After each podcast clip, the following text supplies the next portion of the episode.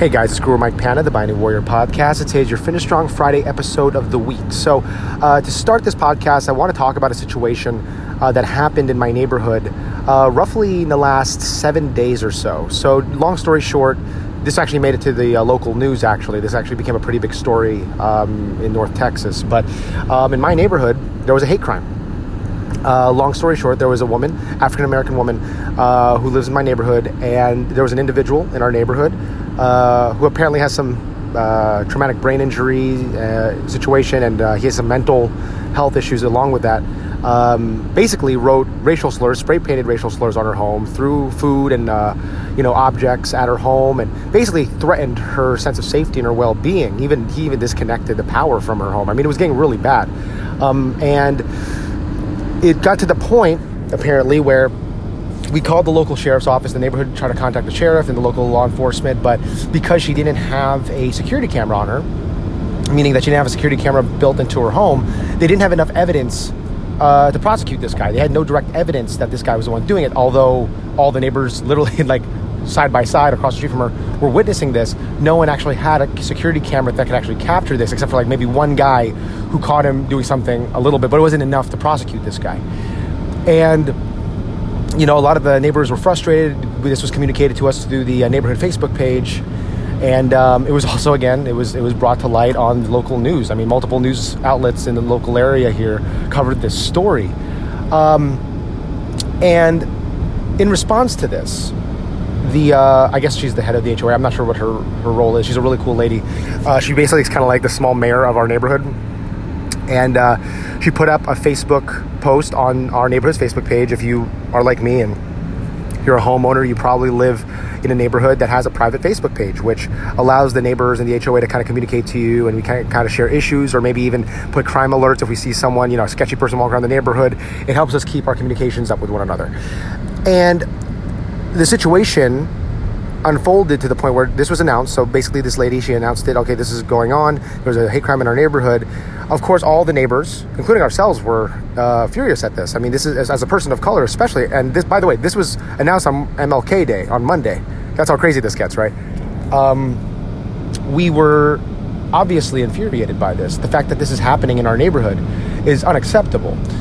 And the truth is, is that because the law enforcement really they ha- I don't really blame them. They had their hands tied. They have rules to follow. They have protocols. They didn't have enough to prosecute this guy apparently. They didn't have enough to take this guy away, which was frustrating to us. So instead of complaining, instead of getting angrier, instead of causing a fit, the neighbors simply started a GoFundMe for this woman. And anything that this woman needed, we did. So there are individuals who um, who donated food, who made meals for her, uh, she had to stay in a hotel for a number of days. I think she racked up something like $900 in hotel bills because she was too scared to go to her home. Um, and even the local sheriff even said, which is preposterous, he said to her, maybe you should just stay in this hotel.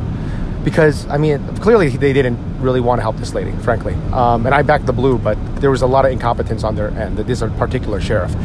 Anyway, so um, back to the story. So basically, we decided to start a GoFundMe uh, we were able to raise enough money to get her a security system as well as cover her hotel bills. The local community rallied around this woman.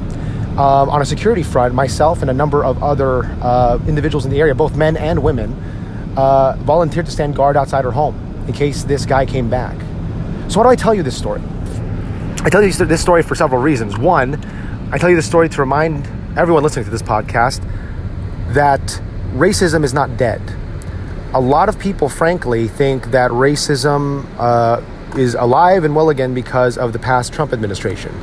Well, I think as a person of color that it's definitely been a little more brought to light. We have to be honest in that in saying that racism has always been around. Always been around. It's never left. It's just we're be- the, the media is better at concealing it. And when they want to bring it to light, they bring it to light. And so to think that racism does not exist is insane. Racism does exist. And by the way, it exists not just toward blacks, not just towards Asians, not just towards Hispanics, also towards whites. It happens towards everyone. In this particular case, it was a black woman, uh, but it could happen to anyone. So we need to remember that racism is a thing and it's an unjust thing that we as human beings in this century need to be aware of and we need to eradicate for the next generation. The second and probably most important point I'm trying to bring out is the fact that no matter who is in office, because again, President Joe Biden's in office, there's a lot of people who are happy about that, but there's also a lot of people that are really upset about that.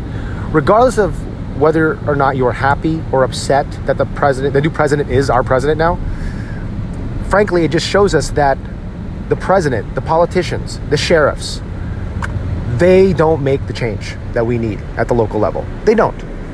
If we want to see change in our neighborhoods, in our schools, in our communities, we cannot wait for the mayor, the governor, the sheriff, the president to change our life. They will not change the state of our neighborhoods. They don't do that. The thing that changes neighborhoods is us. It's neighbors. Neighbors helping neighbors. Because again, we contacted the sheriff, we contacted the local government. They did not help.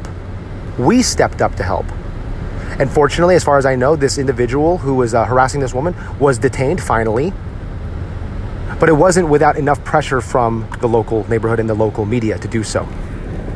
So, again, we can complain, be upset, whatever, that the uh, new president is our president. Some people out there are super happy, some people are super upset. For me, frankly, I, I know my, I might sound a little apathetic here. I'm frankly indifferent to it because this example shows me that the president's not there to fix my problems. Whoever's in the White House is not there to fix our problems. If we want to fix our problems, it starts with us. It starts with the person who lives next door to you and across the street from you. It starts within the walls of your home. That is what makes change. So, if we're going to be a country again that we can be proud of, it doesn't matter who's in the White House. It doesn't matter who's sitting in the Oval Office. If we're going to be proud of our country again, we need to start with the people in the mirror, looking at us in the mirror. Myself, you, the people that are closest to us.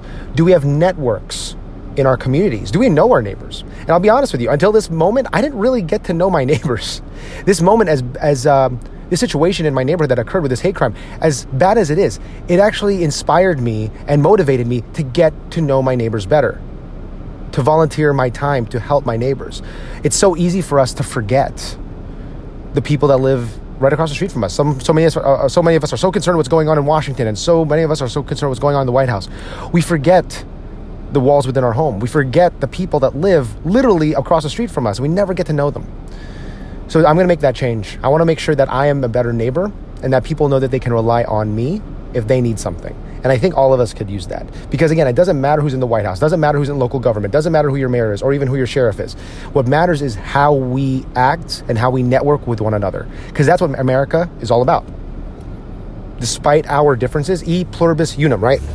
Out of the many, one all of us are different. There is a diversity, excuse me, there's a diversity in our neighborhoods, in our countries, in our country rather, in our states. If we're going to be a, a truly united states again, right?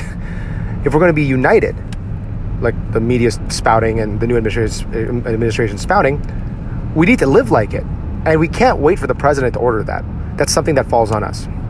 So, guys, I hope you enjoyed this podcast. Take care. God bless and be the hero in your life.